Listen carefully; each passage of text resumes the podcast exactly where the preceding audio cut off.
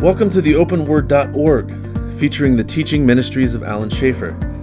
Currently, Alan is serving as an adjunct professor of theology at Moody Bible Institute, as well as leading almost weekly classes with his local church.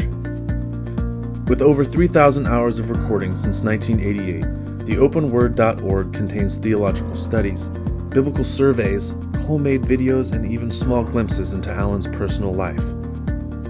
We invite you to a source for verse by verse exposition of nearly the entire Holy Bible at theopenword.org. Thank you. This is Alan Schaefer.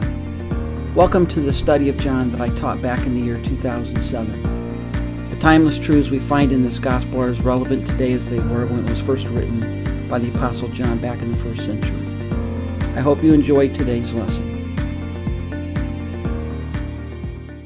Go ahead and open in prayer. Father, thanks so much for this day, and uh, thank you for this opportunity to sit down and study, and thank you for your word, and thank you for this group, and pray that you would challenge us and help us to learn, and we just thank you for this day in Christ's name. Amen. Amen. All right, we're uh, working our way down through John. We're in John chapter 2 this today, and um, we're on schedule, so we'll see how well we do. We're supposed to get through John 2 and 3, so We'll see how far we get here.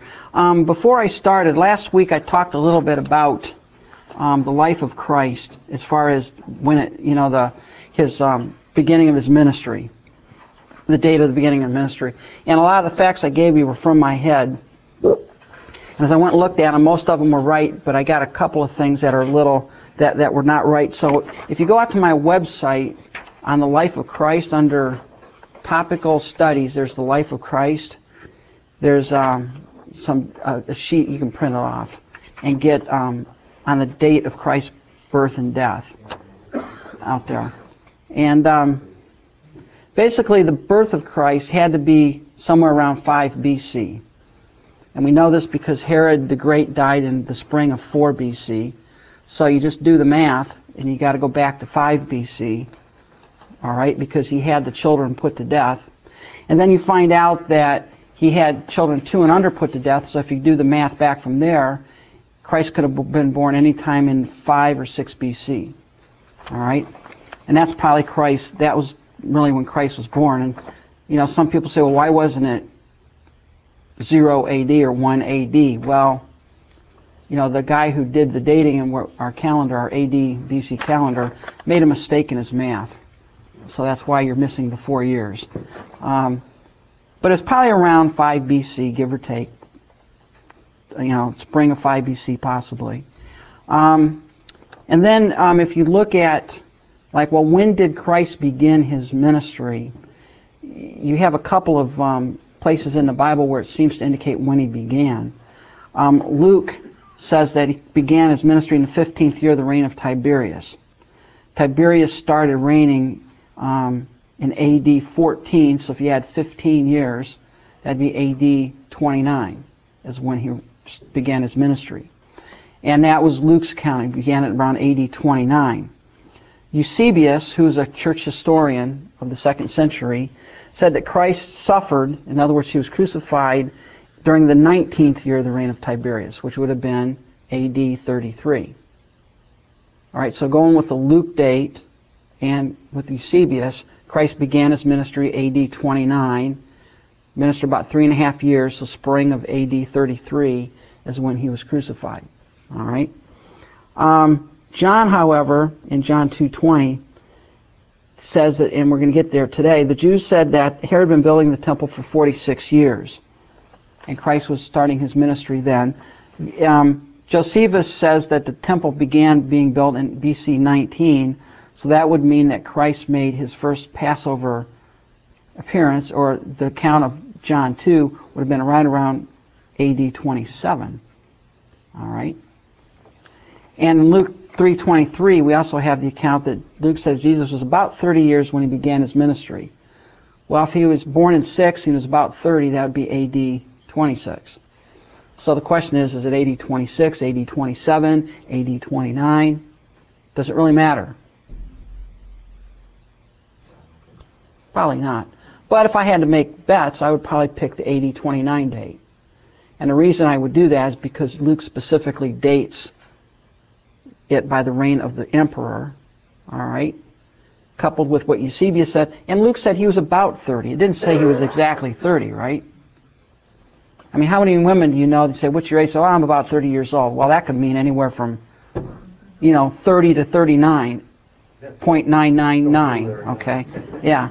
So, I mean, you know, Luke wasn't trying to be exact. But there's a whole um, little uh, appendix on that out there that you can get and read and, you know. And then um, we covered chapter 1, so let's start in chapter 2 of John. And again, what uh, from last week, what geographical area does John focus on that the other Gospels really omit? Judea. Judea. Basically, it's Judea. Um, he mentions the Samaritan account, but basically it's Judea. The other Gospels really start with Jesus up in Galilee for the most part and spend most of the time in Galilee. Luke spends a big chunk of time in his Perean ministry, which is across the Dead Sea where Jordan is today. Um, but John is the one who really focuses in on the Judean ministry, which is interesting. He gives us a, a, a view into Christ's life that the other Gospels really omit altogether. All right? And so what you have is um, John, John really begins the chronology or his discussion of Christ on, let's say, day one. And day one is, um, here is John the Baptist baptizing, verses 19 following. John the Baptist is out baptizing people. Now, where is he baptizing them? Judea, near the Jordan. He's in the. He's not down in Judea. Bethany? Bethany beyond Jordan, it's called. Now there are two Bethanys. That's that's the thing. There's the Bethany beyond Jordan, and then there's the Bethany. Okay, the Bethany beyond Jordan is up by the Sea of Galilee. Okay. Um, you know I can't draw worth a, worth anything, so don't laugh at my little stick figures and things. But that's one thing amazing. When I, we went to Europe, we go in these churches with these massive paintings, and you just, you know, somebody could actually paint that. I mean, it's amazing. You know, you know, you're being an art person. It's just amazing. You know, you get these 20 by 30 foot murals that people paint. And, Or, you know, uh, tiny little pen and ink drawing. Yeah, and they, they didn't go down, you know, to Michael's and get their paints. You know, they went out to the bog and found the plants and made their own. But, anyways, here's the Sea of Galilee, and then you got the Jordan River, right? And then you got the Dead Sea down here. Bethany beyond Jordan is really up here. All right, it's pretty close to the to the Dead Sea. And another place, uh, the, the Sea of Galilee, and then another place here is Cana, which is about right over here. All right, and there's a, it's about there's about 19 miles between them, somewhere around in there. And that's important because you got the first day, second day, third day here. The other Bethany is down here by Jerusalem. That's the Bethany with Mary, Martha, and, and all of them. All right, down by Jerusalem. Yeah, this is Bethany beyond Jordan, is where it, where it talks about. That's where John was baptizing. And then there's a place here called um, Aenon and Salim, and John is seen baptizing there in John 3. Okay, so this this John. The, the point is, when Christ was baptized by John, he was baptized up in the sea in the Galilean area. I thought the other side of the Jordan was the Korean. This is called Perea. This is called Bethany beyond Jordan. And, and this is beyond Jordan. So Korea is part of Galilee? no, Perea. What you have here, Galilee is this area up here, like. All right, then you've got the Samaritan area, then you've got Judea, and then you've got Perea over here. It's like county.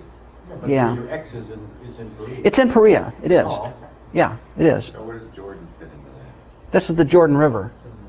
It's sort of like a, a demarcation between them. So John was baptized in, in Korea, not in Galilee. Well, that's the Galilee area. Oh. All right. It, you know, geographically it's a Galilean area, but it's across the Jordan River. Okay.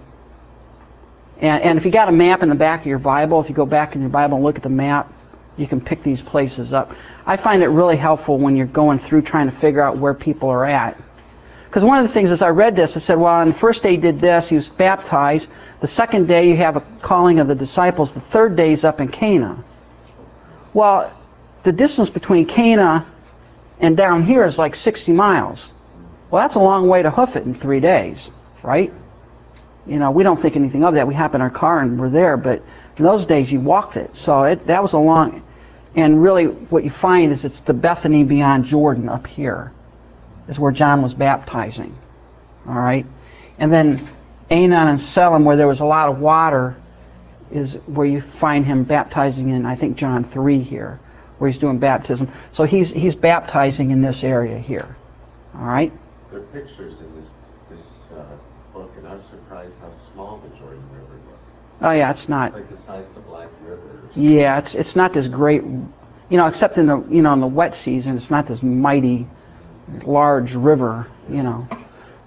But back in those days, you know, any river of any size was uh, was an impediment to try and get across because of um, you know the just the geography. You didn't have like massive bridges and things like we got here, so it was it was a little bit of a bother to get across it. But but that's where John was up there baptizing, and so you have him baptized, and then it says, and the next day, Christ shows up. All right, 29 verse 29. The next day, after the visit of the Pharisees and the Sadducees, or Pharisees and lawyers, the next day Jesus shows up and he's baptized by John in the Jordan River. All right. And then the next day, Christ we Christ meets some of the disciples, and we have the first calling. And this is this is very important to understand. The disciples were called two or three times. There wasn't like one calling of the disciples. All right. This is the initial call, and it's the call of we have Andrew here, and Peter, and Nathaniel. All right. Now, this is not where they dropped everything, left Christ, and completely followed him yet. All right? But this was a call to discipleship. Okay? And then you have the following day, verse 43, Jesus wanted to go to Galilee. So you see what John's doing? This day, then the next day, then the next day, then the next day. So Jesus wanted to go to Galilee. Well, he was in Galilee. Well, he's gone from the Bethany area up to Galilee. All right. Um, and uh, he found Philip um, and Nathaniel. So you got Peter and Andrew, Philip and Nathaniel. Those there's four of them so far. All right. And then it says, chapter two, verse one, on the third day. All right. So now you've got just a couple more days later. Now, whether you probably that is the day after he called Nathaniel. So, according to this chronology, the first day of Christ's ministry, if you want to think about the ministry, was the calling of Andrew and Peter, verse 35. The second day, Philip and Nathaniel. The third day, he's off to Cana. And Cana's pretty close. All right? It's not too far for him to walk there. All right? And there was a wedding in Cana of Galilee. And the mother of Jesus was there. Now both Jesus and his disciples were invited to the wedding, and when they ran out of wine, the mother of Jesus said to him, They have no wine. We don't know who this person is that got married, all right? But in those days, marriages were really a big thing. I mean, it was a big deal for a marriage in those days. I mean, it was like the event of the year almost. And for most people, it was the event of the lifetime. Um, essentially, I was talking to a friend at work who's from India. He got married in India, and we were talking about weddings and that. And he said, well, guess how many people were at my wedding? I said, I don't know. He said, we had 3,000 people. Yeah, I said, what? You know, it's an event over there, you know, and you got grand grandparents and cousins and second cousins and third cousins and tenth cousins and anybody that can trace them tells to you show up at the wedding. He had 3,000 people at his wedding. You know, he says it's not unlike it's not unusual to go through almost your life savings to throw a wedding for your kids. I mean, it's just so you think you got problems marrying off a daughter, you know. Thirty-five dollars a plate and Yeah. Yeah, think about it, you know. I mean, just give her a th- just give her 5,000 bucks and tell her go go get go elope. You know. go elope. Um, but it was a big deal in those days, and usually the, the marriages lasted for at least a week, if not longer, where there'd be festivities, and because you had people coming and going, and you know they they would come and visit and go, and and uh, it was a big deal. And of course, in the Middle Eastern mentality, um, as a host, you know there, there's a great importance on being a good host. I mean, we don't think as much of it here in America, but but in those days um, it was it was a social black eye to be a bad host. I mean, you really they really took it seriously. Um, you know, you see this in the Middle Eastern um, mindset as you read through the Bible. You know, like when when Christ and the two angels show up at Abraham's tent, what does he do? You know, well, it's his responsibility to care for his, these people, these guests. You know, he's going to give them the best food and he's going to take care of them you know, he, he is responsible for their safety. If they come under his roof, he's responsible for their safety. Um, when the two angels show up with Lot, what did Lot do? I mean, he, he, he did everything he could to protect them because that was his responsibility. So being a host was a very important thing, and you had to make sure you had enough of whatever it is that you had. To run out of a commodity at a wedding was a was a you know you just didn't want to do that. That was really bad. And what happened here is evidently the host didn't count the number of guests correctly and ran out of wine. Now that was really bad. It was really bad to run out of wine. Um, it was an embarrassment to the family. You know, it was a, it was it was an insult to the guests. And uh, when they ran out of wine, the mother of Jesus said to him, "They have no wine." Now, why do you think she said that to him? He'd been practicing at home. Why do you think she said that to him? Well, I think that she understood to some degree who he was, and she understood his compassion on people. And, How many- And their situation. How many miracles had Christ done to this point? None. So how does she know he's going to be able to do anything? might have probably like, remember the, the words that the angel had spoken to her? Well, she knew he was divine. She knew he was the Son of God. You know, you could say, well, maybe she thought that he could do something, and it, there's, there's every possibility that that's true. He was her eldest son, she might have just looked at him and said, we run out of wine. It may have been a statement of fact. It may have been that this was a relative of hers. You know, she may have been stating a fact to him, hey, we're, we're run out of wine. Go get some more wine. You know, this is bad news. I mean, the fact that Christ was invited to this wedding would indicate what? There's some kind of relation. Uh, we don't know what it is. Um, you know, we do know that Christ had. It's probably not one of his immediate family, like a brother or a sister. Probably wasn't that, but it could have definitely been a cousin, or, or something like that. There's there's there's probably no doubt that there was some connection there, because Cana is not his family residence, right? Nazareth is the family residence. So, so there had to be something there that he would be invited to this wedding. You didn't invite just anyone. You invited relatives and close friends. So there was some connection there. And it could have been that Mary was saying, you know, of all hor- horrors, they run out of wine. You know, what are we going to do? And Christ said to him, said to her, Woman, what does your concern have to do with me? My hour is not yet come. What do you think he's telling her? Lots of debate on this. He said reaching time, not yet. It's, uh, it's time for performing, uh, miracles for him to, for him, for, for him to show who he is, if not of debate on this.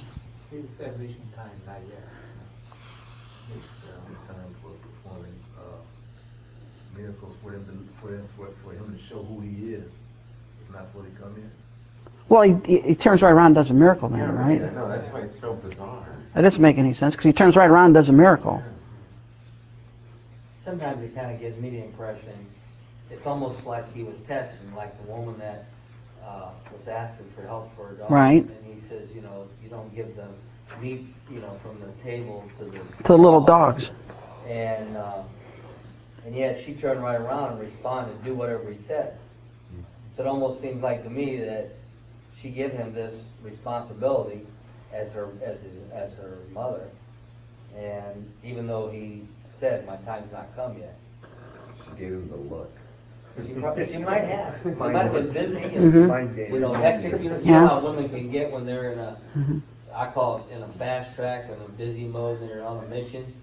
And they just, they don't have time for details, they know what detail they're dealing with right now, and they give it to somebody to take care of it. Prior to prior to Christ's ministry, because his ministry starts shortly after this. Prior to that, what was his relationship to his mother? I would say sons and daughters. Take care of her. Took care of her, right? Because evidently Joseph is dead by this time. There's no mention of him. So what's Christ trying to do here, you think? Break the tie. You know, it, it's not that he's trying to be impolite to his mom, but this is a this is a idiomatic phrase in, in Hebrew to to put distance between the parties. Say, you know, mom, you know, there's a transition here.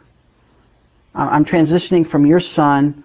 I'm transitioning from your authority or whatever to that for which I came, the mission of God. All right? And we can interpret that as abrupt or whatever. Evidently, Mary understood what was going on, right?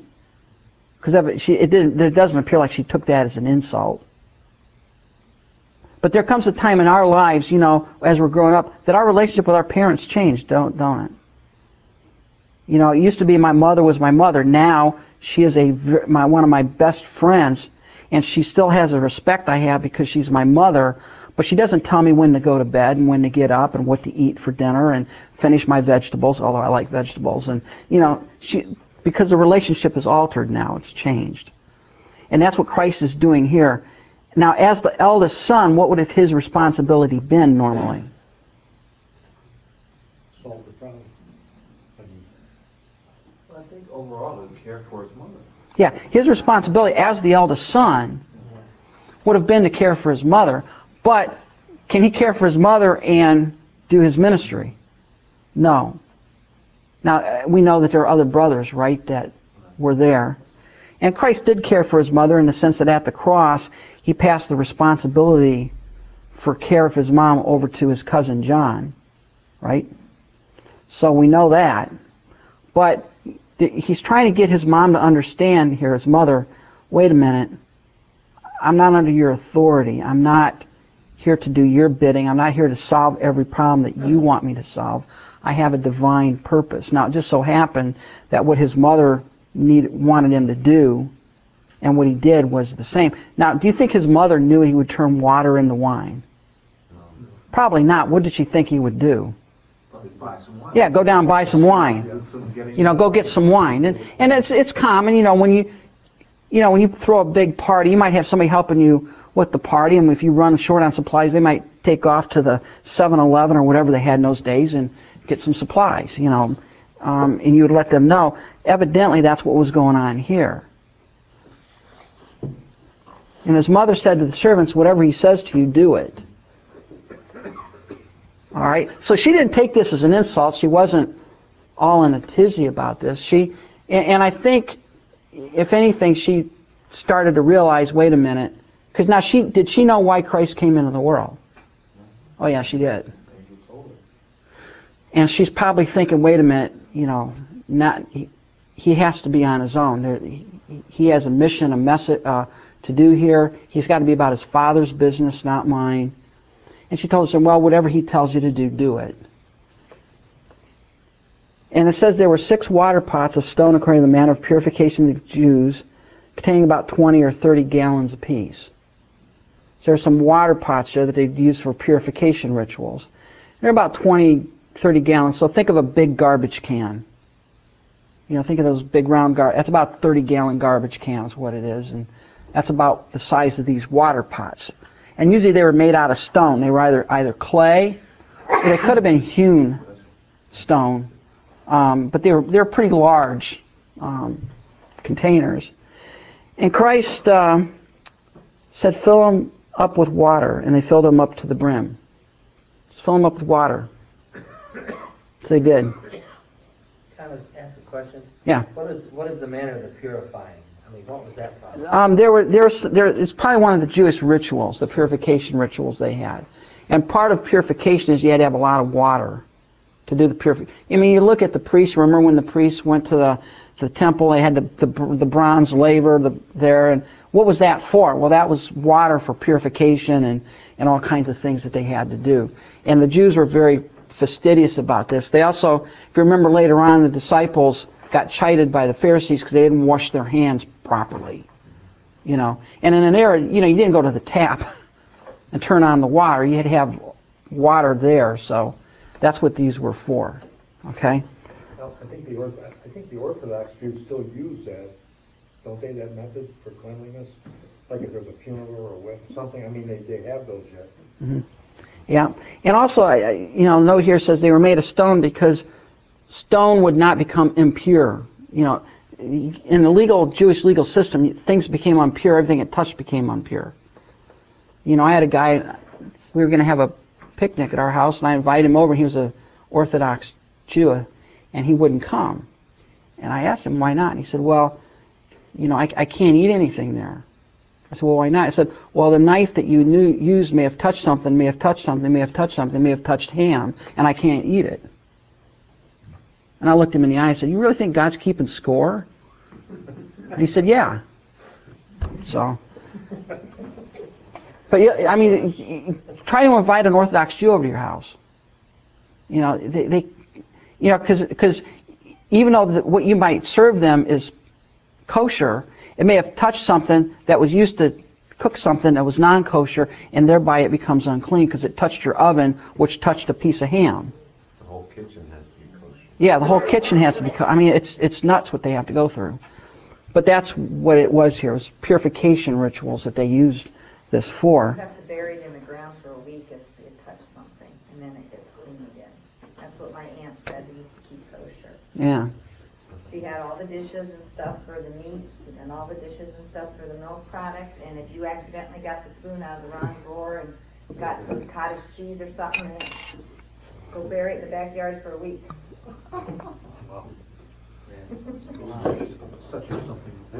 Wow. The dirt so. Yeah. The dirt. I'd rather eat dirt than you know what. Yeah. And it said here that um, he said, "Draw some out now, and take it to the master of the feast." This is the MC in charge of the feast. And they took it, and when the master of the feast had tasted the water that was made wine, and did not know where it came from, the servants who drawn the water knew. The master feast called the bridegroom, and he said, "Every man at the beginning sets out the good wine, and when the guests have well drunk, then the inferior. You have kept the good wine until now." Why did the servants blindly trust him? 'Cause- 'cause- didn't even taste it before. Because Mary said, whatever he tells you to do, do it. Whatever it is. And evidently, when they drew it out, they said, wait a minute, this isn't water anymore. There's something different here. Yeah. I mean, when they drew it out, it, they saw it was wine. Could these servants have been slaves or Probably slaves, probably, you know, they would just do whatever. And, and Mary said, whatever he tells you to do, do. And it means that these people who, that were getting married had some means. You know, they had, they had, um, they were not poor. They had some wealth to them to have servants um, there. Now, at, at this time, a, a lot of, and you know, if I pick on Baptists, it's because I was one, all right. But a lot of the Baptist people say, well, this wasn't, it wasn't wine, you know, it was grape juice. All right, let's not kid ourselves, right? This was wine. Now understand something else. This wine was not what you get today when you order wine. It was, there's a big difference. Uh, most wine in those days was 1 to 2% alcohol, maybe. But it, there was alcoholic. How do you know it was alcoholic? Because fermented. Well, fermented, and what else do you get from this text? They were well drunk. Well, yeah, I mean, you know, you, you, you wait until they get a little bit of a tizzy before you give them the bad stuff. You know, you start out with the good and you work your way to the bad. Now, again, this is not like wine today, you know, that's, you know, 11 to 22% alcohol or whatever it is today. This was very, it was almost non-alcoholic, but there was alcohol content. And it was needed in those days because you're in a dry, arid desert environment and you didn't have refrigerators, right? So, you know, if you didn't have some alcohol in it, the bacteria would, would, you know, cause you get ill and things like that. This was alcoholic, and Christ made alcoholic wine, not intoxicating wine, but there was a, there's enough alcohol in it to make it wine. It wasn't grape juice. And hundred and eighty gallons might have intoxicated. You, well, if you drank it all day long, you could get it, you know. And again, understand that the wine in those days, they did, it, it didn't ferment long. I mean, it takes a long time to get wine to ferment to get, you know, high alcohol content like you see today. Most of this was one to two percent alcohol. So how long would you have to drink this stuff to get drunk? Take a while, right? And that explains, like in Acts, when it says, when they say, well, these guys are drunk, and they say, how can we be drunk? It's only the third hour of the day. In other words, we haven't had time to drink all day to get drunk. You know, um, it was alcoholic. It was not, enti- you know, the, the high alcohol content, but whatever it was, it was really good stuff. And how do you know it was good stuff? Well, because Christ made it. Yeah. All right? Christ made it. So whatever he made here was okay and it was good stuff to drink. All right? And by the way, just just as an aside, does the Bible prohibit you from drinking alcohol at all? What does it prohibit? Drunkenness. That's wrong. Well, say, don't drink it if, you're a weaker brother. Yeah.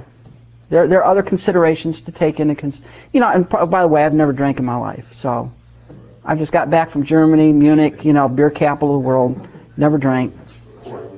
Never. Had, not once, not once. The, the most alcohol I got was Nyquil. All right, that's about it. Um, but yeah, that's quite a bit. But but and, and I do that. I do that by choice because in our society it is a stigma, usually to drink. In America society, it is generally seen as a negative. All right. Um, in Europe, it's not negative. In Europe, it's a staple of their diet.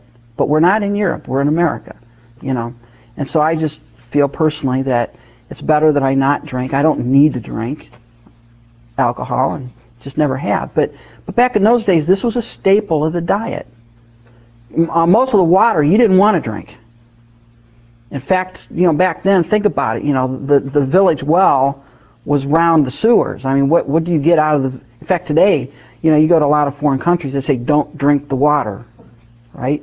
If you drink anything, drink bottled water, and or, or drink something with alcohol content to kill the germs, or if not, you're going to get malaria or whatever else you get. You know, so you really want to get understand that. But Christ made good stuff. And this was the first miracle he did. Now, do you think his mom figured that he would do this? Probably not. Probably not. This is the first miracle done by Christ. But what does it show that he has power over? Everything. He has power over everything. In this case, it's power over nature. He could take water and make it wine. Okay? Make it good wine. Do you know for sure it was the first miracle? Yeah, because it says so. Where, where did This is the first sign. This this beginning of signs Jesus did in Cana of Galilee, verse 11. The beginning of the signs. Oh, okay. Oh. Okay. Yeah, this was the first one that he did.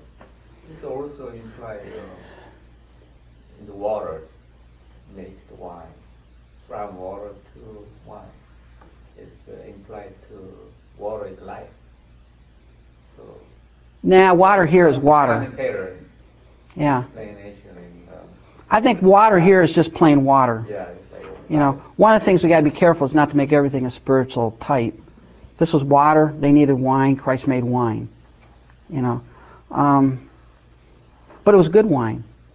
It was the best. It was the best that this guy ever tasted, because he was amazed at how well it tasted.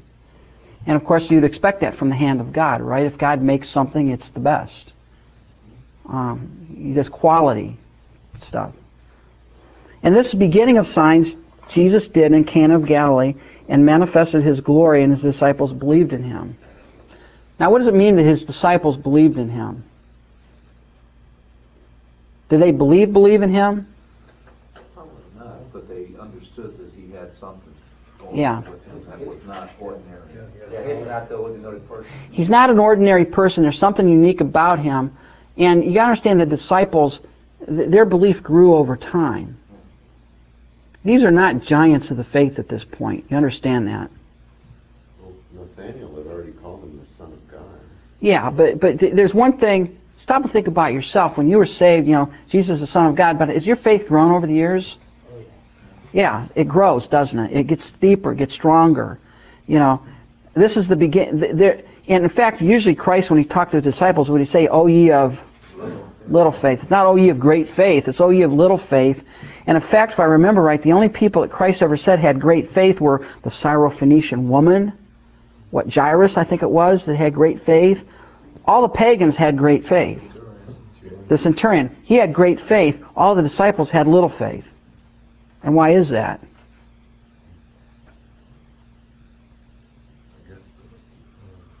They still doubted after seeing. They doubted after seeing, and the other issue is faith is not faith is your faith is measured by what light you have.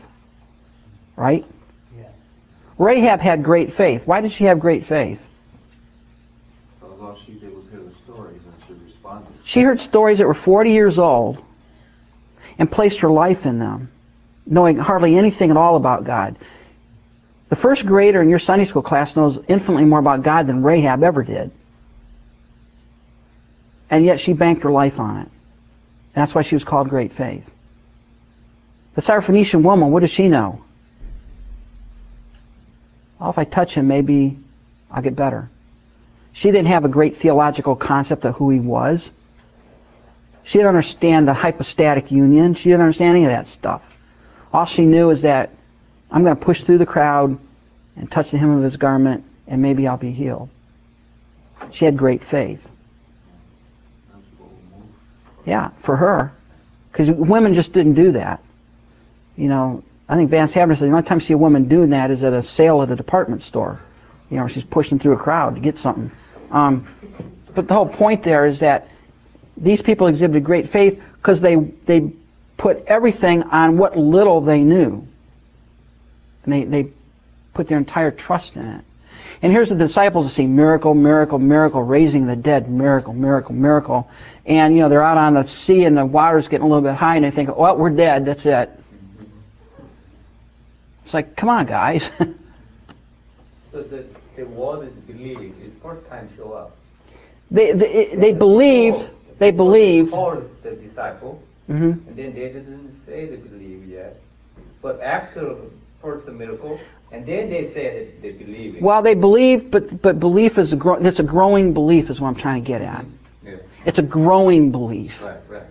So All right? They believed enough to follow him, right? But now they're seeing, wait a minute, there's something more to him than just a teacher like John. Miracle power, you know. Yeah, there's something here. Show them, I'm not ordinary person. I'm Right. God. And it, and they kept believing and believing and believing. Now, just here's a question here. Just because you're a disciple, are you a true one? No. We're going to find that out in a couple weeks in John 8, where a lot of the disciples walk no more with him. You say, what happened to them? I thought they were disciples. No. They were, they were followers. They followed him around. But when it came right down to it, and he laid the cost out on the table, they said, well, we're not willing to pay that price. And they left. All right? Well, you know, I just thought about it, it's, it's not like he transformed one garbage can into wine, you know, Mm. water into wine, these are six of them that he did this. And now, I mean, by the craziest of flukes, one might do something, but to do six of them all at once like that, that, I could see where the disciples would begin Yeah. to, to start, you know, drawing toward this man and say, Mhm. hey, there's something special going on. And it, it didn't it didn't take him any more effort to do six than it did to do one, Right. or to do six billion. I mean, it, with God, you know, being infinite in power, it's nothing.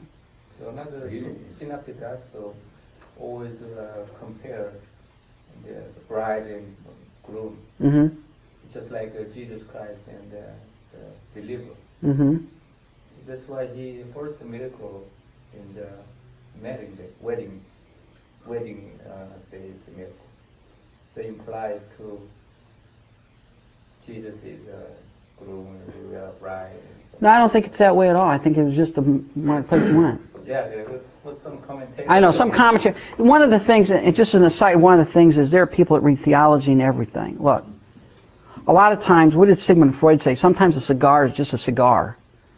You know, there's nothing psychoanalytical about it. All right, and, and by and large, the Bible is just what it is. This was a wedding. There's, it's not like John's trying to give some spiritual, you know, example of Christ being the bride and we're bridegroom and we're the bride and it has nothing to do with that. It was a wedding he went to. It was just a wedding. Don't read anything more into that. You know, because once you do that, then it becomes a free for all. You know, you can make it mean anything you want, and your your spin on it is just as good as somebody else's spin. Um, that's really violating, I think, the the um, the grammatical historical hermeneutic, where you take the Bible for face value, what it says in context, and not read all kinds of. How would they have understood it? Someone at the wedding, how would they have understood what Christ did?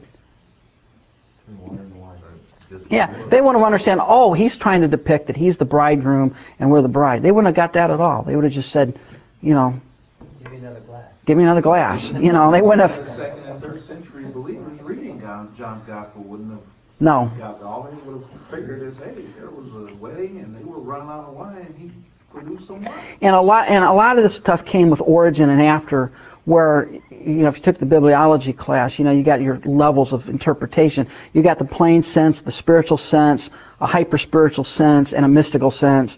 And so every passage of scripture has multiple meanings. Look, God does not encode His truth that way. So focus on, Focus on what it says. It was a, yeah, it was a it was a wedding. It was a social event. It was an embarrassment. They ran out of wine. Christ turned the water into wine. It was the first miracle He did. All right? And it was the inauguration, in a sense, of his ministry. And it was done in order to show his power over these things and to draw people, draw the disciples into a deeper belief of him. Now you got to understand something here too, and you're going to see this throughout the Gospel of John and rest of the rest of the Gospels. Miracles do not make somebody believe. We really got to get over that you know, we get this idea that, well, you know, if we go to this crusade and somebody can do a miracle, people will respond to Christ. They'll believe. No, they won't. All right? No, they won't. Um, how do you know that? Well, let's remember, children of Israel, right? The average Israelite at the time of the Exodus, what did they see? Well, it's, yeah, they see the sea parted, they see frogs, they see the manna, they see darkness, they see the death of the firstborn, water turned to blood. I mean, the, the decimation of the Egyptian army. And they're out in the desert and it's a little hot. And what's their conclusion? God brought us out here to kill us. We know it. that's the truth. All right? People, you got to understand, all right? Miracles do not produce faith. They don't. But uh, this he, he wrote, uh, Jesus tried the first miracle. He was encouragement to believe. He wrote, he wrote Right. But it doesn't create belief. encouragement. It doesn't create belief. All right? What will it do? It will strengthen belief that's already there. But it doesn't make an unbeliever a believer. I mean, stop and think about it. Your average Pharisee in Christ's time, you know, you sit him down and say, well, tell me about this Jesus guy. Oh, well, he raises the dead. Wow, that's pretty interesting, you know. What else did he do? Well, you know, he fed the 5,000 with just five little loaves and two fish. What else did he do? Well, you know, he heals everybody. I mean, you know, he puts arms back on people and raises the dead and cleanses leprosy and all that. Well, what is he, anyways? Oh, he's he's the son of the devil. He's Beelzebub. He. It's like, hello, anybody home? You know, it's like, what do you think? And and the, the thing to understand is that if when you're in unbelief, no amount of miracle is going to change your mind. Understand? You are so depraved. The human being is so depraved that God could do every miracle in the book and you still wouldn't believe. That's just the way it is. And we got to get out of this idea that if people can just see a miracle or just see a sign, they'll believe. No, they won't. They never did. It never happened. It doesn't happen. People believe because God changes their hearts and gives them the faith to believe, and then they believe. Now, what miracles will then do is they will strengthen belief, right? As you see God work and see God do things, it will strengthen the belief that you already have, but it won't create belief out of nothing.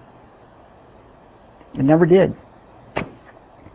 The greatest times of miracles in the Bible had the most unbelief. In fact, if you read uh, Hebrews right, how many people died in unbelief? How many of the Israelites died in unbelief? Two. All of them but two. Yeah. What does it mean to die in unbelief? Are they in heaven? Probably not. They saw the miracles. They saw the parting of the Red Sea, the, the miraculous, you know, provision of God. And every time they turned around, their thought was, God brought us out here to kill us. That's why He did it. And why is that? Because of their hardness and unbelief.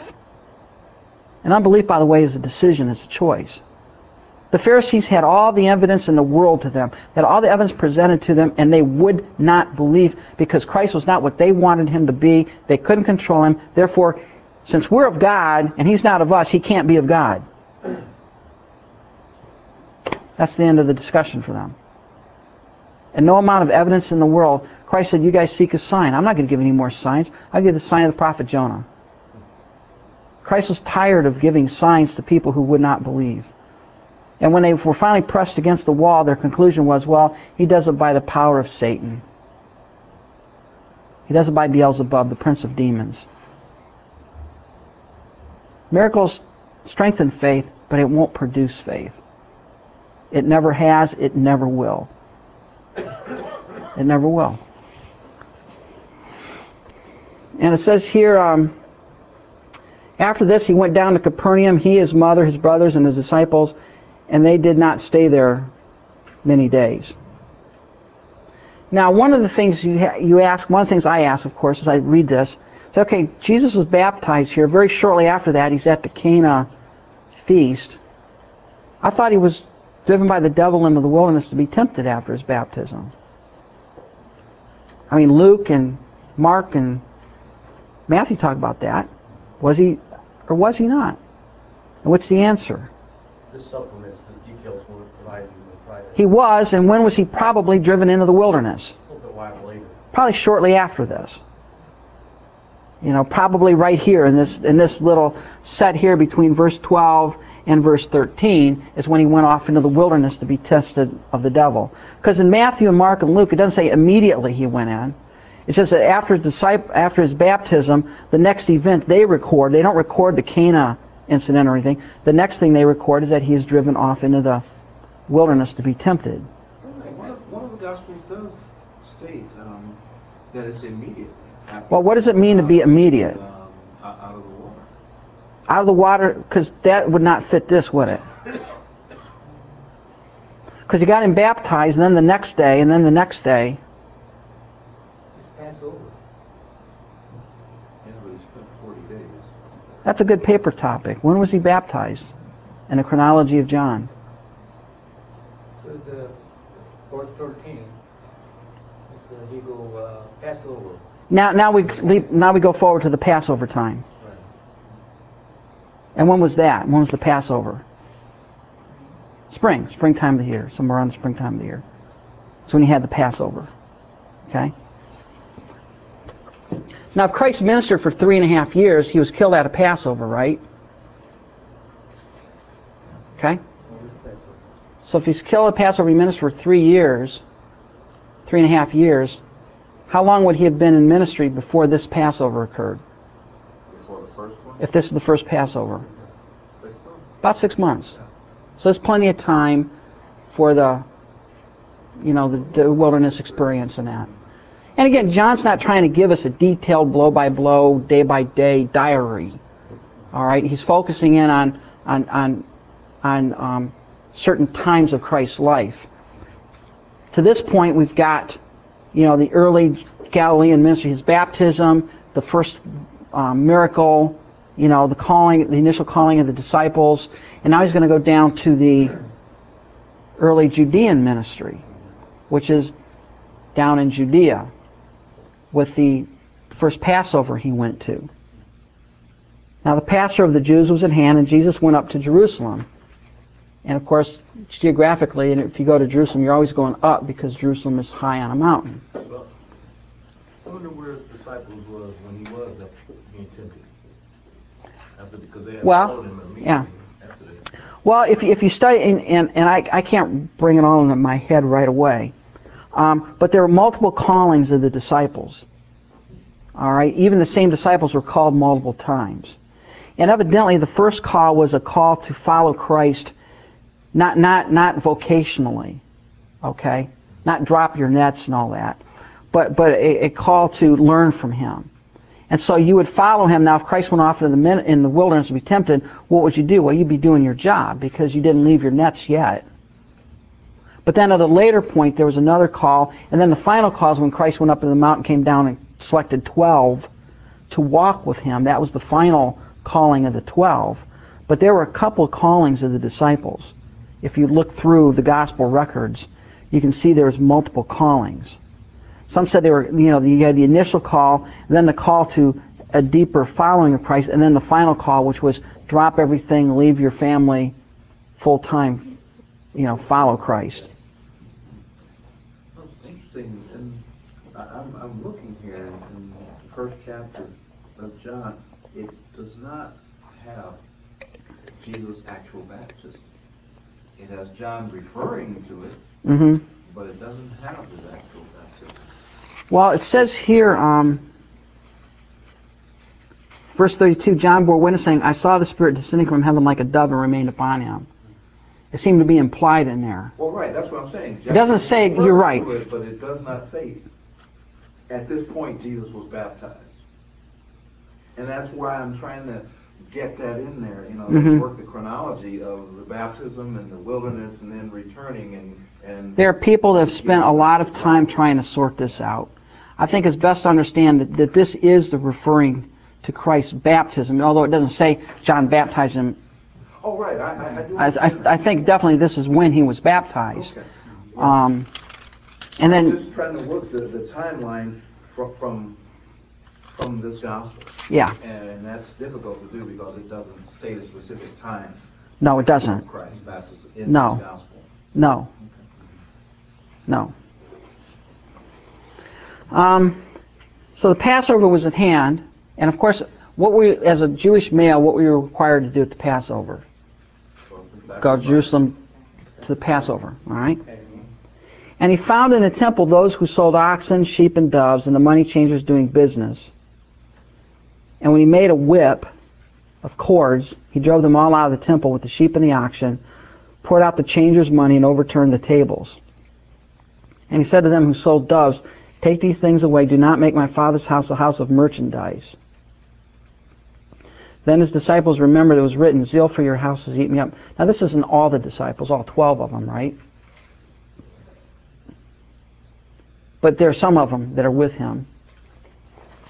And what did Christ do? Well, he goes up to the temple, and what does he find there?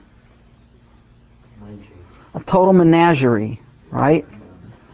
Now, was it necessarily wrong that you were you would be able to buy a sacrifice at the temple? Was that necessarily a wrong thing? No. Why not? Well, because in, back in the Old Testament where this is established, God, that God makes a provision for those people if they don't have these animals, that there would be animals available. Right. I mean, if you're coming from Rome, you're not going to bring your sheep with you Right. It'll be a scrawny bag of bones by the time it gets there, and it would be disqualified. You know. So so they had to be provisioned for that. So that wasn't necessarily wrong. Was it necessarily wrong that they had the money changers? No. No. No, because it was a requirement. You pay a half shekel temple tax. All I have is Roman drachmas. So you had to have some way to translate a drachma into a shekel. So that wasn't in and of itself necessarily wrong. What was wrong? It was the profiteering. And that's what was going on. And by the way, who ran the profiteering things here? No. Sadducees. They were the they were the ones that ran the temple. Early yeah, yeah. Yeah, they were the mob. They were the mob. They were the Jewish mafia. All right. They ran the temple. All right. And and you know they they sort of had you know they sort of had a monopoly on this. So I mean if you happen to do bring your animal, they could disqualify it and force you to buy one of theirs at an exorbitant price because they ran the temple. and you had to change your money, you know, so they could charge you, you know, that plus 20% to change your money from Roman drachmas to silver shekels, so you could give your half shekel temple tax. And that's what got that. By the way, that's why the Sadducees were so riled at Christ, for the most part, because he got them in the wallet. Because you got to understand that the, the Sadducees, Caiaphas and Annas, they made they were they were multi-billionaires. I mean, they were the godfathers of their time. You know, I mean, they they made they were extremely wealthy because they ran the temple and they were able to charge these amounts and get kickbacks on all of this. And you know, if you wanted to have a money changing table there, you had to pay them a fee to set up your money changing table. I mean, these guys were fat cats. Now, now where the aspect of the outer court for the Gentiles come into play? Is it with this incident? Because I know one of the incidents where he tossed these guys out, where he said, you know, um, Well, they would not have been. Understand, the temple was a big place. right, Most likely, these were they were not in the holy place. They were not in the court of the Jews. All right, they may not have even been in the court of the Gentiles, but they were in the temple area. Okay, because you couldn't go into the the, the temple wasn't that big a place. I mean, the holy of holies was eight feet by eight feet by eight feet. You know, the holy place wasn't very big. You certainly couldn't fit, fit a lot of people in there. I mean, it's not a huge, huge place. Probably the whole temple area. I, I don't have the exact measurements, but you know, with the court of the um, Jews and all that, was probably no bigger than our sanctuary. You know, Yeah, I'm understanding that there was an outer court which was for the Gentiles. Right, there's an outer court. Was being abused by these money. it could have been where they did that. Yeah.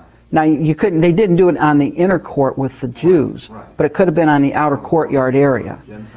And there was a there was a place where the Gentile could go up to that wall, but he could not go in. Right. All right, and they had they had bronze plaques saying, if you enter this as a Gentile, you're responsible for your own death. They would kill you um, to go in there. It would def- defile the temple. But they were they were right there, and they were making all kinds of money. And to get in to do your sacrifice, you had to go through this crowd of guys here hawking their different animals and everything else. I mean, it was a real menagerie, and they made they made gobs of money. I mean, they, they were very wealthy people doing this, and they had turned it into merchandise. Would this area be a pretty good sized area as far as the number of vendors and people doing the business? Think of the fair on a busy day trying to get somewhere. So when, when we say he chased them all out, I mean, I mean, that would have had to take quite a, He was not he he was not a wuss. We think of Christ as being a wuss. He was not a wuss. You know, this guy he was big. He he was a he was an architecton. You know, we call him a carpenter. In those days, you know, carpenters didn't just you know go down to the Lowe's and get the wood and nail it together. They went out and cut the tree down, sawed it into logs, and and not only that, but probably he worked with his hands. He was a masonry. I mean, the, the word there is very general. It's it's it's it's not just carpenter in the sense of cutting wood. It's a builder. He, he probably built with stone, with wood, with all kinds of stuff. He was not a weak guy. Christ, and of course, not being touched with the taint of sin, there would be no um, decay or anything like that. He was. He imagine him, the Arnold Schwarzenegger, you know, muscle guy driving him out. Plus, I'm thinking, you know, if they've got all this space and these animals, maybe a half dozen or so tables might be sufficient. And one, well, once you get the animals running, what happens? yeah. You know, you've got a stampede. You know, you know, it's one of those review. You know, when I get to heaven, I like to see the videos on this. Yeah, I would. You know, but but Christ, you understand, Christ was not a weakling. Yes. You know, I mean, when you look at the abuse he went through on the cross, They, they didn't have weapons or nothing? you know, we would he, we would have died. None of us would have made it. You know, It seems to me there, there could have been someone there to restrain him. You know, I'm sure, you know, they're doing business, they've got people there Well- protecting their interests, and he was certainly mad enough and fierce enough that they ran. I, and I believe that too. They ran. I believe, you know, he's, You know. he's the son of God, he is God, he has all power, And he, and he could have put a divine fear in them as well, you know. know. Um, he and by the way, how many times did he drive him out of the temple? Three or four times. Almost every time he showed up at the Passover, there was a riot because he drove him out of the temple. And the reason is because this is a house of prayer. It's not a house of merchandise. He's not saying it's not it's wrong to provide animals. But you guys are you guys this is, you're not you're not in this to help people pr- to provide animals so people can worship me. You're in here to provide animals so you can make money. Worship is irrelevant to you. It's the motivation that that that made him sick. So nobody do it, nobody. He's start first time. He threw him out. Yeah. So he, he's a very handyman too. He, he's carpenter, so. He, whatever he you know you understand. Screw of the score, you know. He, he made a whip, a bull whip, and threw and, and you know, and he's he, Christ was strong. He make it right away. This, the, Yeah, whatever he did, he chased him out of there. You know. You know. Now, unfortunately, like you know, cockroaches, they came back after he left, but at least he he threw them out. You know. And then the Jews answered and said to him, "What sign do you show us since you do these things?" Now, what were they saying? What were they thinking there? Well, if you're God or you're some prophet, give us a sign so we know that you have the authority from God to do this. And remember what Paul said about the Jews? What are they always seeking for? Sign. Give me a sign. And Christ says, you know, I've given you signs. I've raised the dead. I've healed people. I've done, and you still don't want to believe. No more signs. You know, later on he says, no more signs. And Jesus answered and said to them, destroy this temple, and in three days I'll raise it up. And the Jews said, it's taken 46 years to build this temple, and will you raise it up in three days? But he was speaking of the temple of his body. Therefore, when he had risen from the dead, his disciples remembered that he said to them, this to them, and they believed the scripture and the word which Jesus said. By the way, later on he says, the Son of Man will be it's three days and three nights. Jonah was three days and three nights on the heart of the earth, so will the Son of Man. This was the sign. What was the greatest sign that Christ ever gave them that he had the right to do this? He rose again. He rose again. You want to know if Christ had God's stamp of approval on his life? He rose again. That answers it. And that's what, you know, remember Romans chapter 1, verse 4, Paul says he, he was born, he was a seed of David according to the flesh. We know that because we could trace his lineage. But he's declared to be the Son of God with power by the resurrection from the dead. How do you know what forever separated? And it says, it's interesting there, he was declared, the word declared, horizo means to mark out. We get horizon, a marking line. What forever separated Christ from every other human being? He rose again from the dead. That's right. He's no longer in the grave. He's no longer there, empty. And that, that declared him to everybody that he was the Son of God. And that's what he's saying here. And of course, they missed it because they said, well, you know, it took Herod 46 years to build what you see here now. You're going to build it in three days? Well, he wasn't talking about that. They missed it. In fact, when did the disciples figure it out? After. After the resurrection, then they, they remembered. Oh, yeah, okay, that's what it means. Yeah. By the way, you wouldn't have done any better had you been there. You'd have missed the point, too. All right? Now, when he was in Jerusalem at the Passover during the feast, many believed in his name when they thought saw the signs what he did. So, when he was there, what was he doing? Signs. What kind of signs? Well, maybe healing and various miracles. It doesn't tell us exactly what it was. But he was doing signs, and it says many believed on him. Now, what does it mean when it says many believed on him?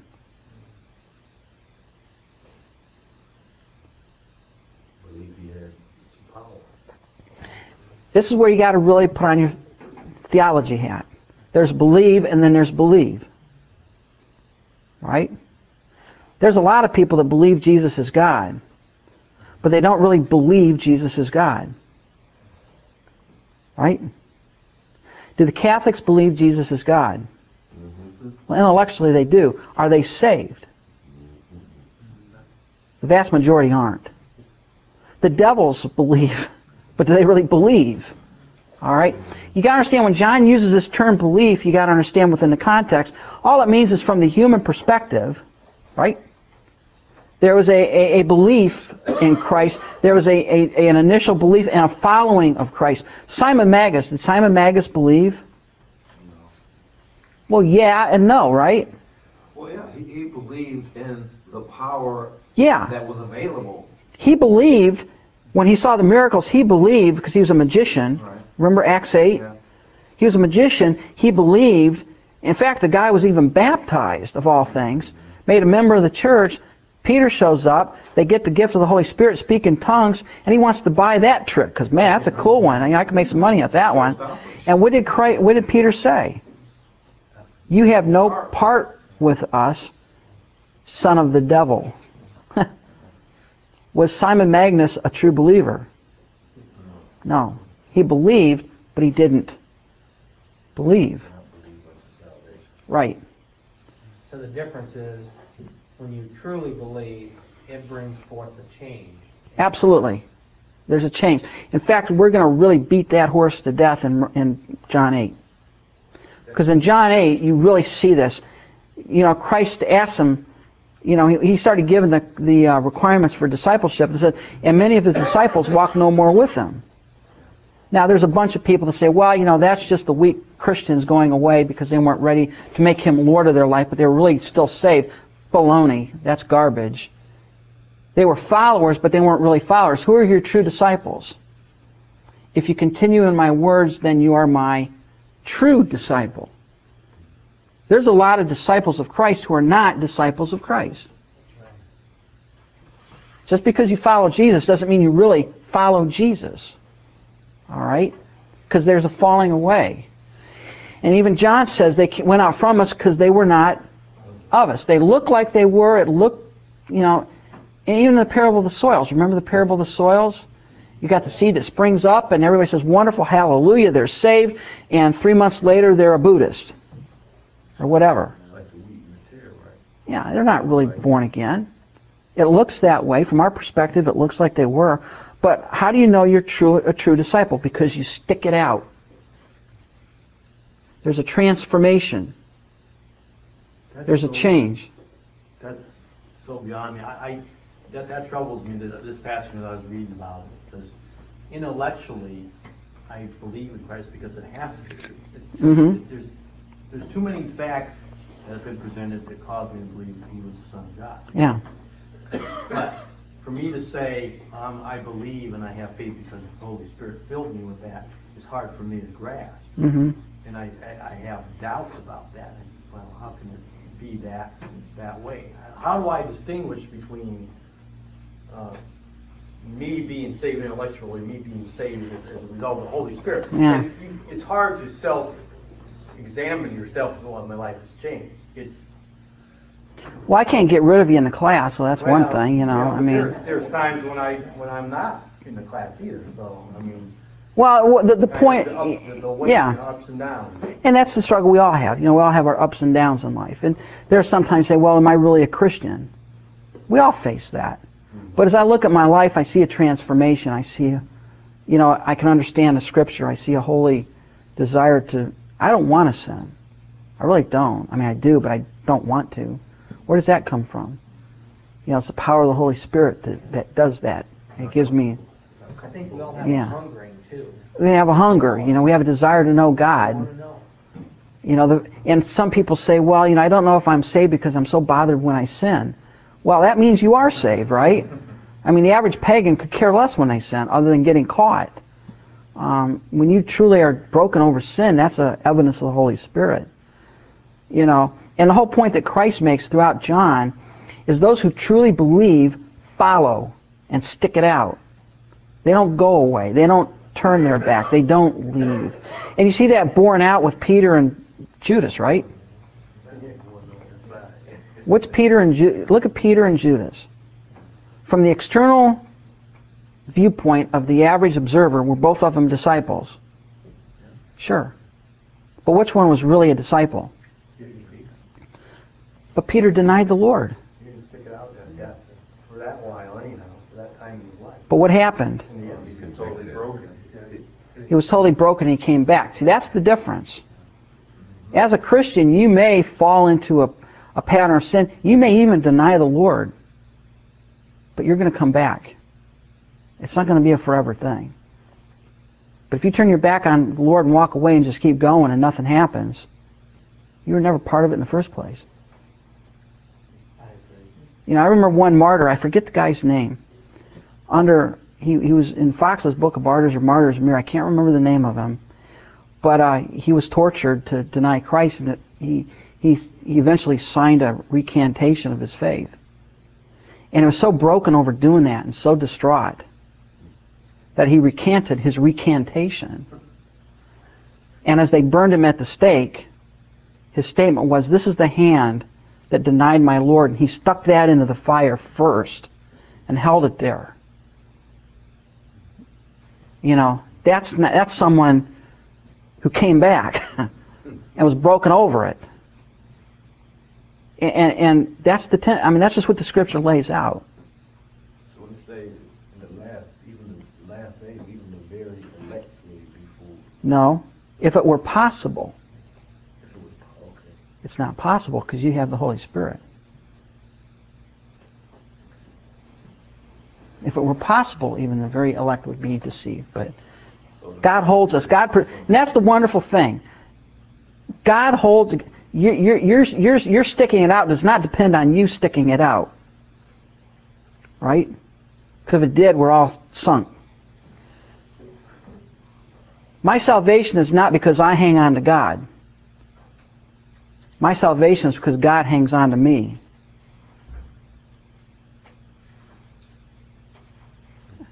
John Wesley. Yeah. later, later on, You know, I mean, we're going to hit that. We're going to hit this later in John 10. My sheep hear my voice. I know them. They follow me. And I, I hold them in the palm of my hand, and no man can take them out of my hand. And people say, "Yeah, but you can jump out of his hand." That's stupid. You can't jump out of his. hand. He's saying you're in the palm of my hand. You can't get out. You can't lose it if you have it. And God holds on to you, and God hangs on you, and God keeps you. And I've seen this in my own life. Where there are times in my life early on when I sort of, you know, grew cold and cool towards the thing in Scripture. Yeah, but you know, I could never leave the church. I could never walk. I could never do that. So an apostate, if they never had faith. They never had it. It looks like they did. They may have even give certain evidences that possibly they had it, but it was never real. They never had it. Judas, was Judas ever a believer? No, he was not. He looked like it to the other disciples. I said, well, was Christ fooled? I mean, Christ called him to be one of the twelve. Christ knew, right? But Judas never had it. And we're going to see that. We're going to see that illustrated several times as we work our way through John. Because verse 24, what is, and if you want to understand what it means by they believed in, what did verse 24 say? But Jesus did not commit himself to them because he knew all men. So what did Christ know that they didn't? He knew all He knew he was about gonna be them. saved and who wasn't. He knew who was the real disciple there and who wasn't. And he did not commit himself to the crowds. Why? because they were fickle. They were fickle. They weren't. This wasn't true belief. Oh, they were enamored by what he did, and they followed him because it was sort of cool to see somebody do these kind of signs. I mean, that's sort of an interesting thing back then. But did they truly believe on him as the Son of God? Well, no. No. And he knew that because he could see into their heart and see, wait a minute, these people aren't really believing. I mean, they look like they are, they maybe act like they are, but there was no true faith. How many times do you see people get in trouble in their life, physically, Mhm. illness or whatever, they cry out to God. And God has mercy on them. And I think any of us that have family have seen that, you know. God reaches in and answers prayer and, you know, brings them through that time of affliction or time of distress, whatever it is. And as soon as life gets back on a right track and doing well, Back to the old. they're not even, they don't even go to church. They're gone. They're gone. The only reason they came was to receive something that they wanted at a particular time in their life. Yep. Look, I've been around the church. You know, I'm not as old as some of you, but I'm staring at the big 5-0 coming up here pretty soon. And, um, yeah, it was a long time ago for you, Bart. Um, but when I, when I, when I, when I ponder this here, I, I've been around the church long enough to see him come and go. Yeah. I've seen them come down the aisle. I've seen them, you know, bawling their eyeballs out. You think they're the next great thing that's going to hit Christianity. You know, they're going to do wonderful things for God. And a few years later, you ask what happened to them, and You know, they're off in a cult or out of the church or hate God, or they say, well, I've become an atheist. Mm-hmm. But I'm saved. Well, how do you know? Well, you know, I, I went forward and signed the card. Well, so what? Big deal. I mean, these guys, if there was a, if there was an altar call, these guys went forward and signed a card. It didn't make them true disciples because there's no reality there. And that's the difference between a true disciple and a false. There's a transformation. There's a change. You know, it's funny, um, at the jail where I work, we keep a stack of Bibles periodically, someone from uh, downtown will bring out a box of Bibles to us. And uh, I'd say maybe 70% of the time, eh, they're from the courtroom, where somebody didn't get what they hoped Mhm. the rabbit's foot would get them. Yeah. It don't work. Yep. God, yeah, and and the point that we need to understand is, is that salvation, and that is not for us, it's for God. They have a very anthropocentric view of things. If God does not fix me and make me happy, well, fooey on Him, I'll go find something else. Yeah. And that's these people here. As long as Christ tickled them and did what they wanted and played the game they wanted, they followed him. As soon as you're saying, you know, you want to follow me, you got to take up your cross daily and follow me. You want to follow me, you got to hate your father, mother, sister, and brother more than, right. you know. uh, They say, whoa, wait, stop. No, we don't want that. We're out of here. See ya. And that's what it was. Well, we'll stop here and take a break and come back and pick up chapter 3. Thank you for listening to today's study in the Gospel of John. Part two of this class can be heard in the next podcast in this series.